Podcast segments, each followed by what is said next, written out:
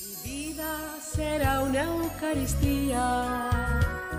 Perdón que En el nombre del Padre, y del Hijo, y del Espíritu Santo, el Señor esté con vosotros. Venimos aquí a la casa de Dios a dar gracias al Señor por su amor y su misericordia. También venimos a pedir por los que no vienen a la iglesia, bien porque nunca tuvieron fe o porque, por la razón que fuera, han abandonado la práctica religiosa. Venimos a pedir por los que sufren, por los que están necesitados. Y hoy encomendamos especialmente a dos personas que me han pedido que pida por su salud. Una persona adulta y un bebé que tiene unos meses, que está en la UCI y vamos a pedir al Señor y a la Virgen que proteja a ambas personas. Hoy es un día también especial para los franciscanos de María y para todos aquellos que participáis en la Eucaristía aquí en la parroquia María Virgen Madre y los miles que nos ven por Internet, porque gracias a la generosidad de los bienhechores hemos podido cambiar las cámaras para que tengan más calidad y para que esta obra de evangelización que se realiza desde Madrid llegue a lo- todos los confines del mundo. Tened presente que todos vosotros, con vuestra ayuda económica, con el sostenimiento de la parroquia María Virgen Madre, estáis colaborando para ser evangelizadores y llevar la buena noticia a lugares desconocidos para nosotros. Guardamos un momento de silencio y nos preparamos para celebrar la Eucaristía, como siempre, dando gracias al Señor por su amor, pidiéndole perdón por nuestros pecados. Tú que has venido a salvar a los pobres, Señor, ten piedad. Tú que dijiste que había en el cielo más alegría por un solo pecador que se convirtiera que por 99 justos que no necesitan conversión, Cristo, ten piedad. Tú que eres el camino, la verdad y la vida, Señor, ten piedad. Dios Todopoderoso, tenga misericordia de nosotros, perdone nuestros pecados y nos lleve a la vida eterna. Gloria a Dios en el cielo y en la tierra paz a los hombres que ama el Señor. Por tu inmensa gloria te alabamos, te bendecimos, te adoramos, te glorificamos. Te damos gracias, Señor Dios Rey Celestial, Dios Padre Todopoderoso, Señor Hijo único Jesucristo, Señor Dios, Cordero de Dios, Hijo del Padre. Tú que quitas el pecado del mundo, ten piedad de nosotros. Tú que quitas el pecado del mundo, atiende nuestras súplicas. Tú que estás sentado a la derecha del Padre, ten piedad de nosotros. Porque solo tú eres santo, solo tú Señor, solo tú Altísimo Jesucristo, con el Espíritu Santo, en la gloria de Dios Padre. Amén. Oremos. Oh Dios, que por medio de la humillación de tu Hijo levantaste a la humanidad caída, concede a tus fieles la verdadera alegría, para que quienes han sido librados de la esclavitud del pecado alcancen también la felicidad eterna. Por Jesucristo nuestro Señor.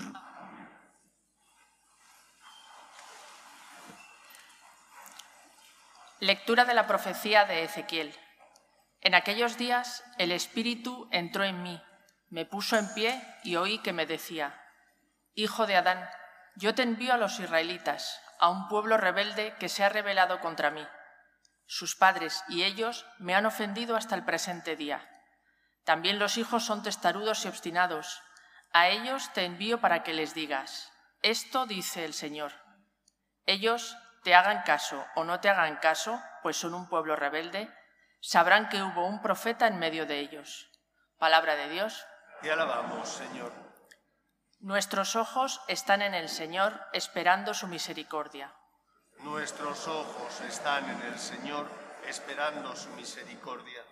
A ti levanto mis ojos, a ti que habitas en el cielo, como están los ojos de los esclavos fijos en las manos de sus señores. Nuestros ojos están en el Señor, esperando su misericordia. Como están los ojos de la esclava fijos en las manos de su señora, así están nuestros ojos en el Señor, Dios nuestro, esperando su misericordia. Nuestros ojos están en el Señor, esperando su misericordia. Misericordia, Señor, misericordia, que estamos saciados de desprecios. Nuestra alma está saciada del sarcasmo de los satisfechos, del desprecio de los orgullosos. Nuestros ojos están en el Señor, esperando su misericordia.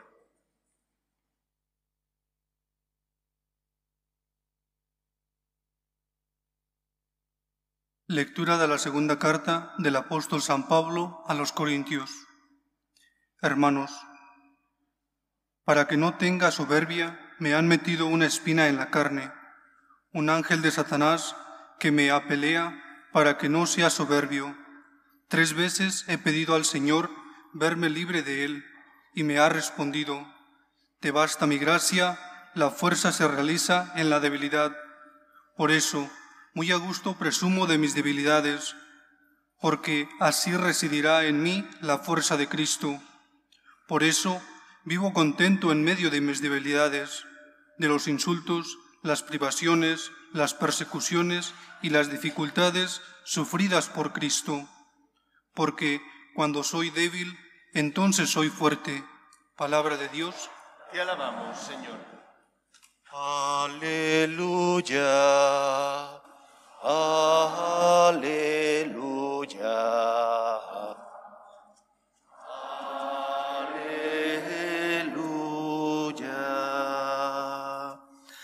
Señor esté con vosotros. Lectura del Santo Evangelio según San Marcos. En aquel tiempo fue Jesús a su pueblo en la montaña, junto con sus discípulos. Cuando llegó el sábado, empezó a enseñar en la sinagoga. La multitud que lo oía se preguntaba asombrada, ¿de dónde saca todo eso? ¿Qué sabiduría es esa que le han enseñado? ¿Y esos milagros de sus manos? ¿No es este el carpintero, el hijo de María, hermano de Santiago y José, y Judas y Simón? ¿Y sus hermanas? ¿No viven con nosotros aquí? Y esto le resultaba escandaloso. Jesús les decía, no desprecian a un profeta más que en su tierra, entre sus parientes y en su casa.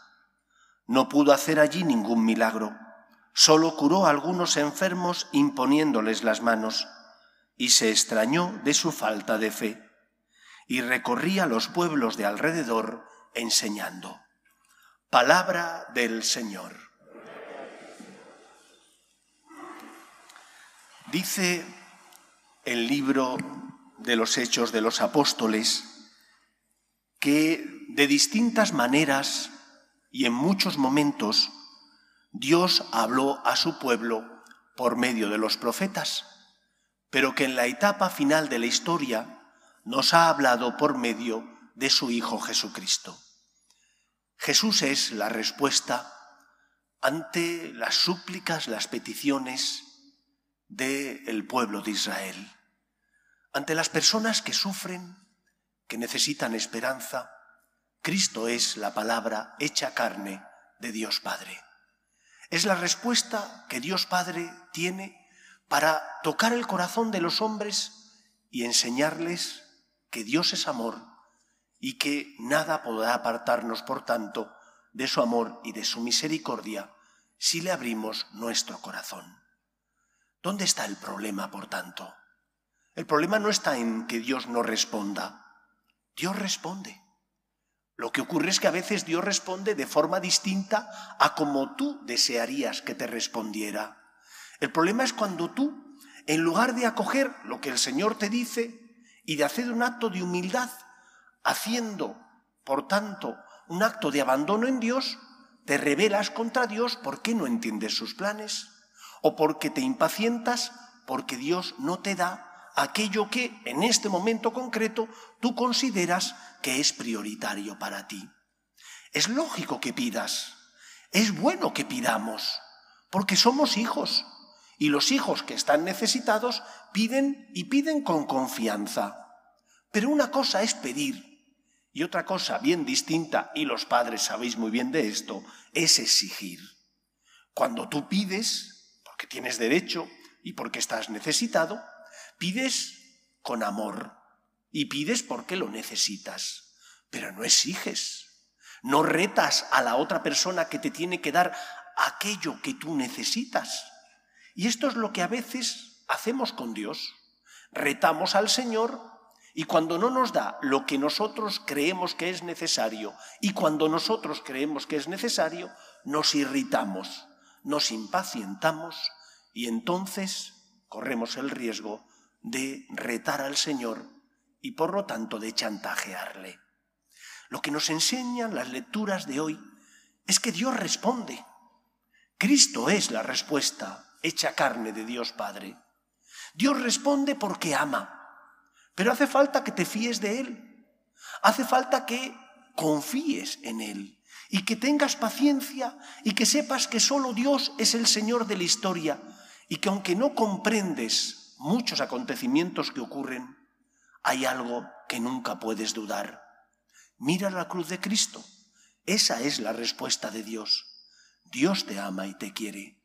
Confía en Él, pide insistentemente, con perseverancia, pero no exigiendo, sino pide como aquel que se sabe con derechos, pero que también sabe que tiene deberes y que no tiene derecho a ultrajar a su padre no tiene derecho a chantajear a su padre porque su padre que le ama le ha dado por anticipado. En segundo lugar, qué doloroso fue para Cristo ir a su pueblo natal, perdón, natal no, porque él había nacido en Belén, pero sí al pueblo donde se había creado, en Nazaret, ir a su pueblo y sentirse rechazado. ¿Y por qué se sintió rechazado?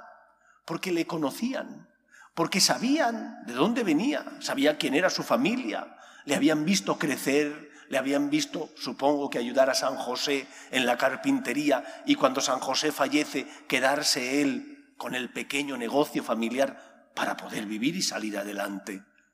Y como todo aquello le resultaba extraño, si sabemos quién es y de dónde viene, entonces por más que oyeron que hacía milagros y por más que sus palabras llenaban el corazón de sus paisanos de esperanza, no abrieron las puertas de su corazón al Señor.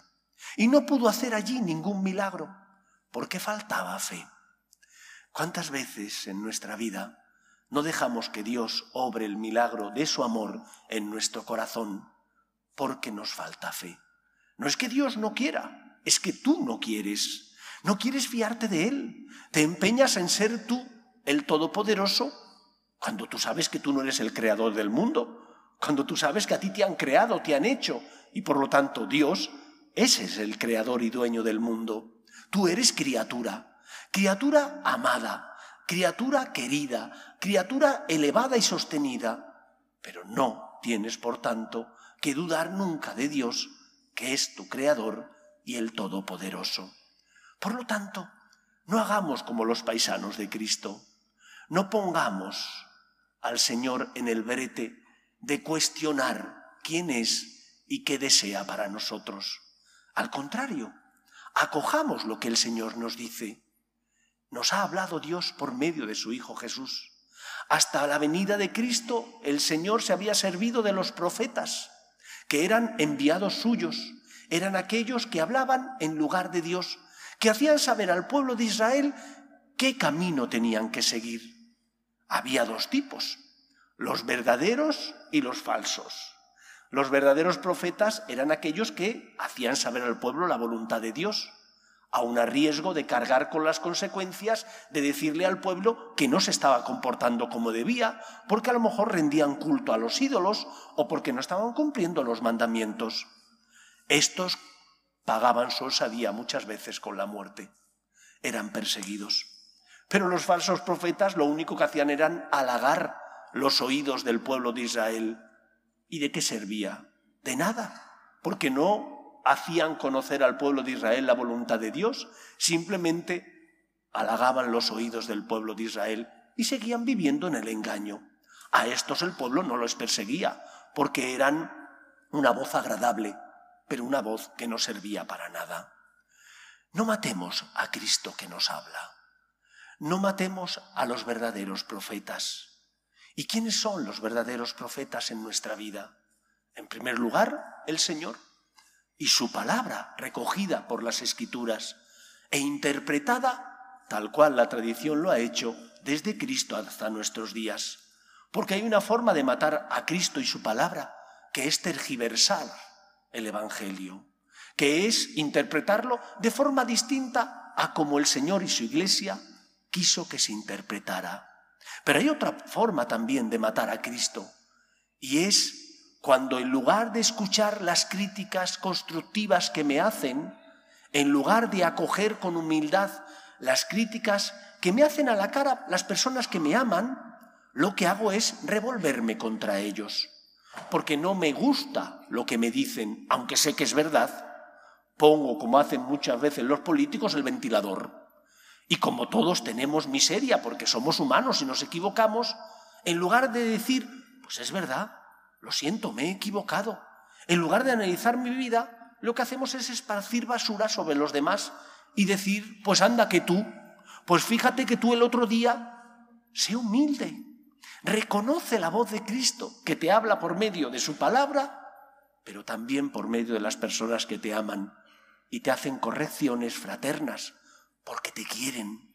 Y me refiero no a la crítica destructiva de aquel que te critica a la espalda y que no desea hablarte cara a cara, porque no tiene valor. Me refiero a aquel que sí tiene valor, que porque te ama te llama la atención, que porque te quiere se expone a que tú le respondas mal y que es instrumento de Dios para guiar tus pasos y que te dice que como esposo, como esposa, como padre o como hijo, no te estás comportando bien. Ese es el verdadero profeta, no aquel que se calla y dice, uy, yo no digo nada y así no me complico la vida. No, el verdadero profeta es aquel que lucha por defender la verdad, que porque te ama te hace una corrección fraterna, aunque sabe que se expone a que no respondas como debes. ¿Y por qué te quiere? Se acerca a ti, te susurra, te dice en qué te has equivocado, para de esa manera ayudarte a que camines en la verdad, puesto que solo la verdad nos hace libres. Pero, ¿qué es lo que solemos hacer nosotros? Matamos al mensajero, porque nos incomoda, porque es difícil, porque pone el dedo en la llaga, porque me apetecería no tener conciencia ni que nadie ilumine mi conciencia.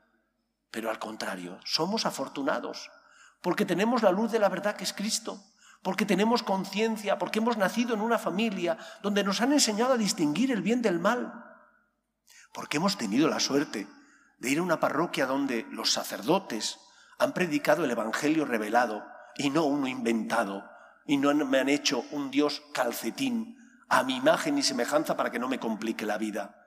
Me han dado el agua viva que me lleva a la salvación y que me hace, por lo tanto, sentir y experimentar el amor y la misericordia divina. Es un tiempo de humildad, es un tiempo de abandono en Dios, de dejar que el Señor dirija nuestros pasos. Y qué bien nos va a venir esto ahora para el tiempo de vacaciones donde convivimos más, aunque la pandemia haya sido, desgraciadamente, una etapa donde hemos convivido muchísimo más de lo habitual, que bien nos va a venir para que no surjan roces, para que cuando haya roces la humildad nos salve, pidamos perdón o concedamos el perdón, reconociendo la luz de la verdad que nos ilumina y es Cristo. Queridos amigos, el Señor nos ha hablado por medio de Jesús y nos sigue hablando de forma eminente por medio de su palabra, el Evangelio, y también por medio de las personas que nos aman y nos quieren. ¿Y por qué nos quieren? Nos hacen correcciones fraternas. Que el Señor pueda obrar el milagro de la salvación en nuestro corazón, porque somos humildes, nos dejamos guiar por Él y le pedimos ayuda para que, como decía la segunda lectura, sea la gracia de Dios la que en medio de la debilidad nos salva y transforma nuestra vida. San Pablo quería dejar de sentir la mordedura del pecado, quería no tener una vida incómoda, quería no sentir las tentaciones. Y el Señor le dijo, te basta mi gracia, la fuerza se demuestra en la debilidad. Cuando reconozcas tu pecado, cuando otro porque te haga, te ama, te haga saber cuál es tu pecado, no te rebeles contra Dios ni contra Él. Acoge la luz de la verdad y déjate guiar por el camino de la salvación. Que el Señor nos ayude a ser humildes. Nos ponemos en pie. Creo en un solo Dios, Padre Todopoderoso, Creador del cielo y de la tierra, de todo lo visible y lo invisible.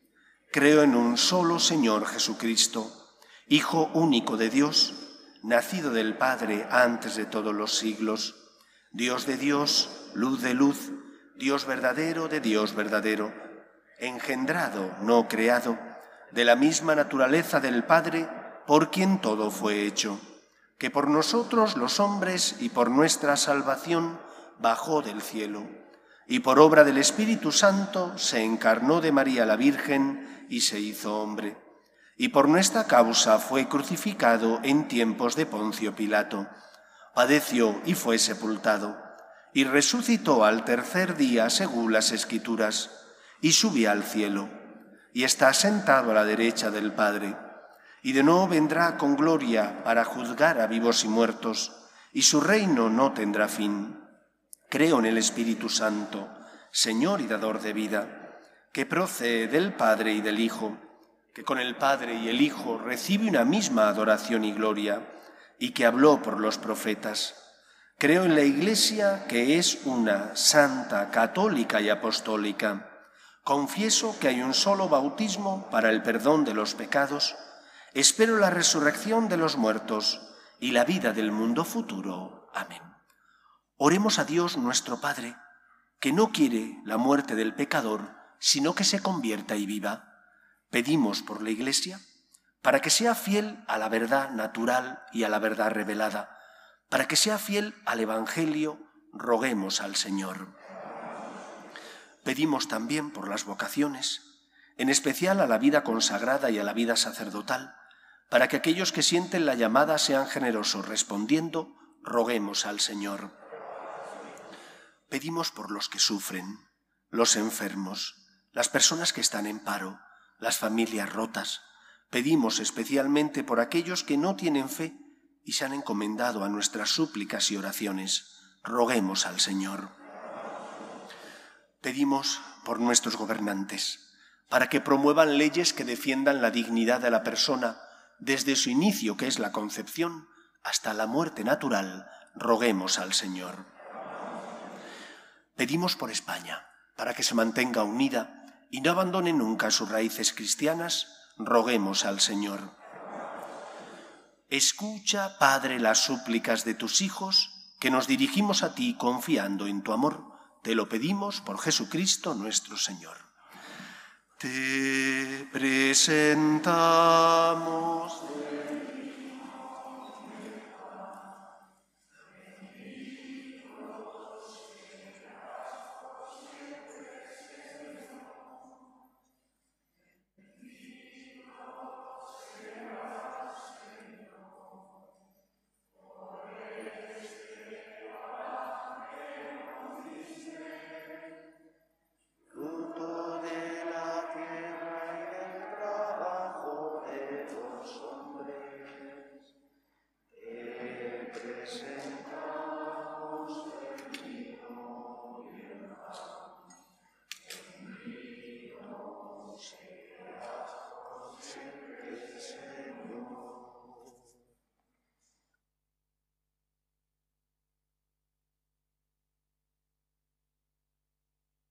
Orad, hermanos, para que este sacrificio mío y vuestro sea agradable a Dios Padre Todopoderoso.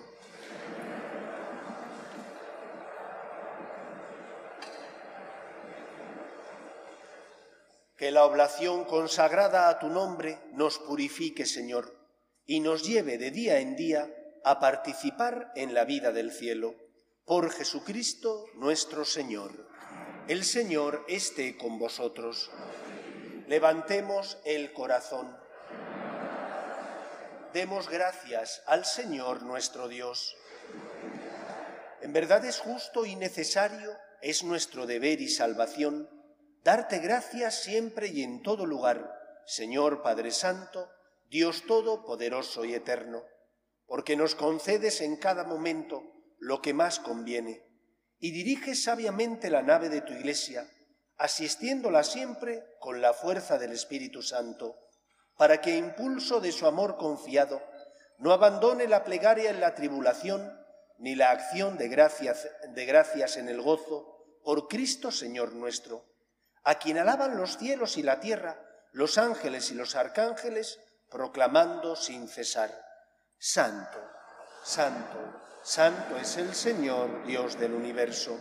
Llenos están el cielo y la tierra de tu gloria, Osana en el cielo. Bendito el que viene en nombre del Señor, Osana en el cielo. Santo eres en verdad, Señor, fuente de toda santidad. Por eso te pedimos que santifiques estos dones con la efusión de tu Espíritu, de manera que se conviertan para nosotros en el cuerpo y la sangre de Jesucristo nuestro Señor, el cual, cuando iba a ser entregado a su pasión, voluntariamente aceptada, tomó pan, dándote gracias lo partió y lo dio a sus discípulos diciendo, Tomad y comed todos de él, porque esto es mi cuerpo, que será entregado por vosotros.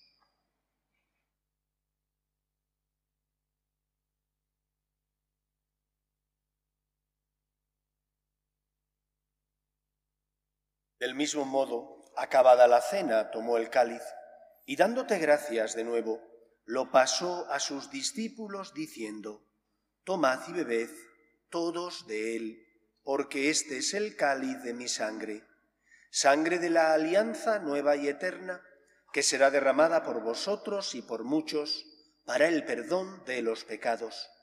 Haced esto en conmemoración mía.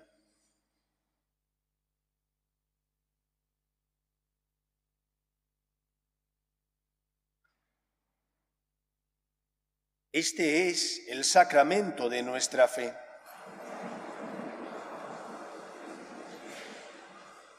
Así pues, Padre, al celebrar ahora el memorial de la muerte y resurrección de tu Hijo, te ofrecemos el pan de vida y el cáliz de salvación, y te damos gracias porque nos haces dignos de servirte en tu presencia.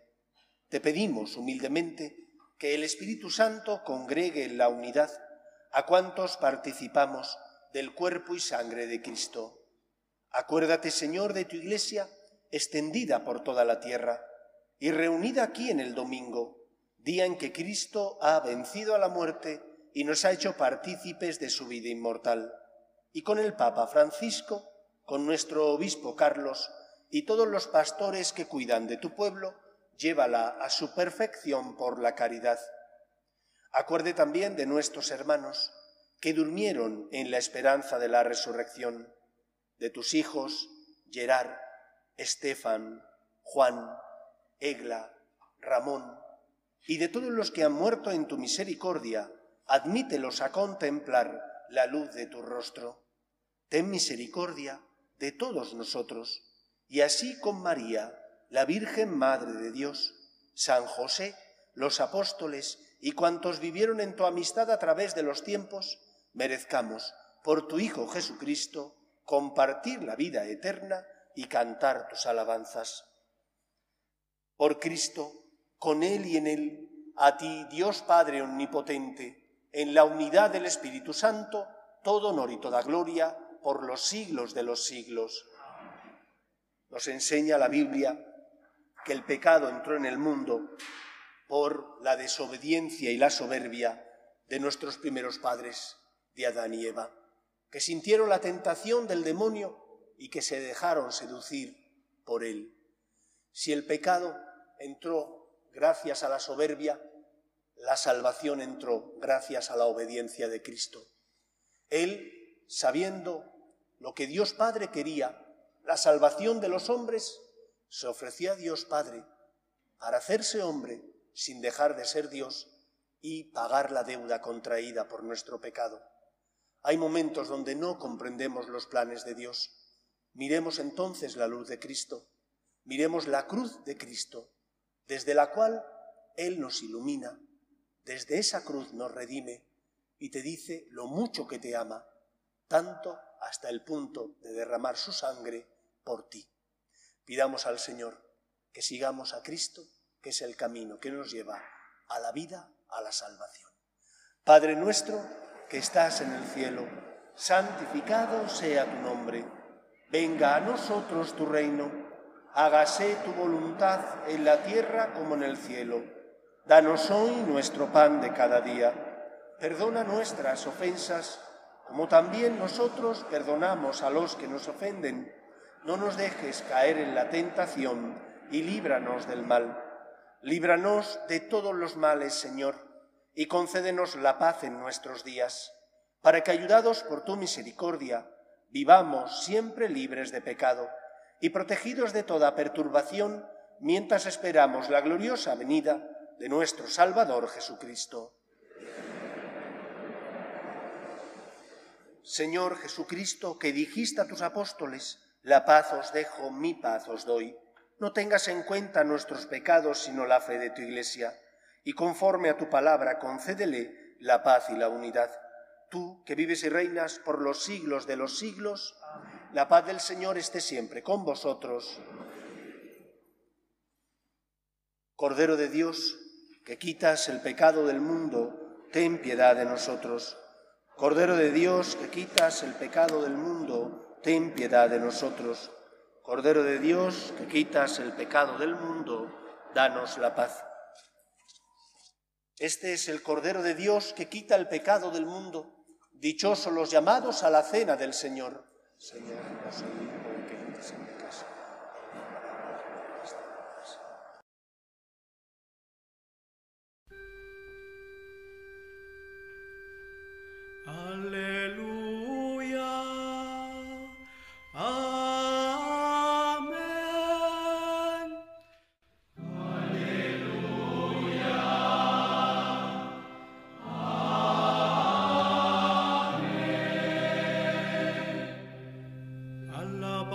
que entres en mi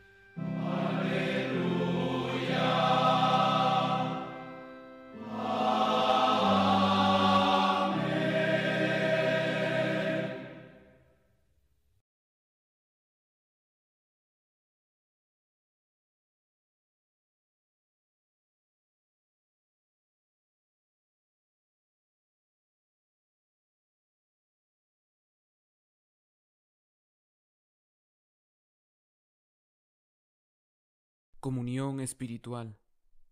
Creo, Jesús mío, que estás realmente presente en el santísimo sacramento del altar.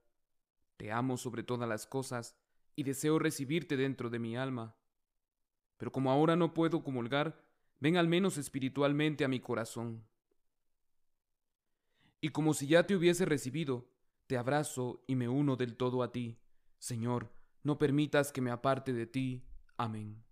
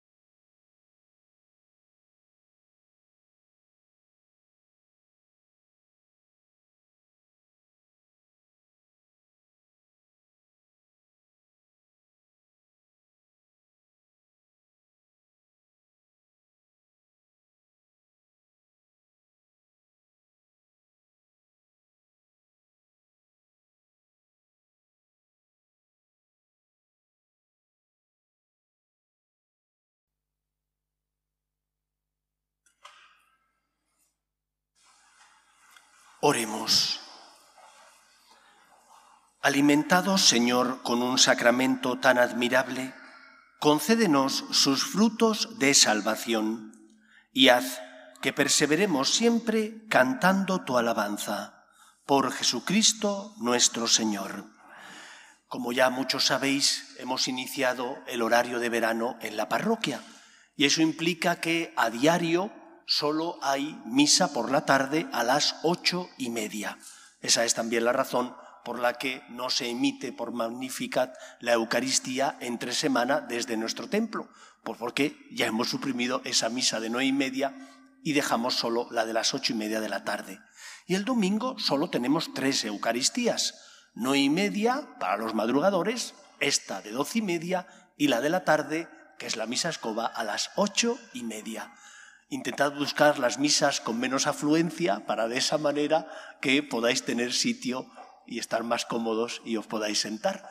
Ocho y media del, sábado por la tarde o nueve y media de la mañana son misas donde hay mucha gente, se llena abajo, pero arriba no hay nadie. Y por lo tanto, si os viene bien la hora, creo que podéis hacer un esfuerzo y de esa manera no estáis de pie durante tanto tiempo. Espero y deseo que paséis una feliz semana y que si os marcháis de vacaciones, pues que descanséis y no os olvidéis que Dios no se marcha de vacaciones, el Señor ha venido a ser nuestro acompañante. El Señor esté con vosotros. Y la bendición de Dios Todopoderoso, Padre, Hijo y Espíritu Santo, descienda sobre vosotros. Podéis ir en paz. Pedimos a la Virgen María que proteja a nuestras familias y a nuestros países. Dios te salve, Reina y Madre de misericordia, vida, dulzura y esperanza nuestra, Dios te salve. A ti llamamos los desterrados hijos de Eva, a ti suspiramos gimiendo y llorando en este valle de lágrimas. Vuelve a nosotros esos tus ojos misericordiosos y después de este destierro, muéstranos a Jesús, fruto bendito de tu vientre, oh clementísima, oh piadosa, oh dulce y siempre Virgen María. Ruega por nosotros, Santa Madre de Dios, para que seamos dignos de alcanzar las promesas de nuestro Señor Jesucristo.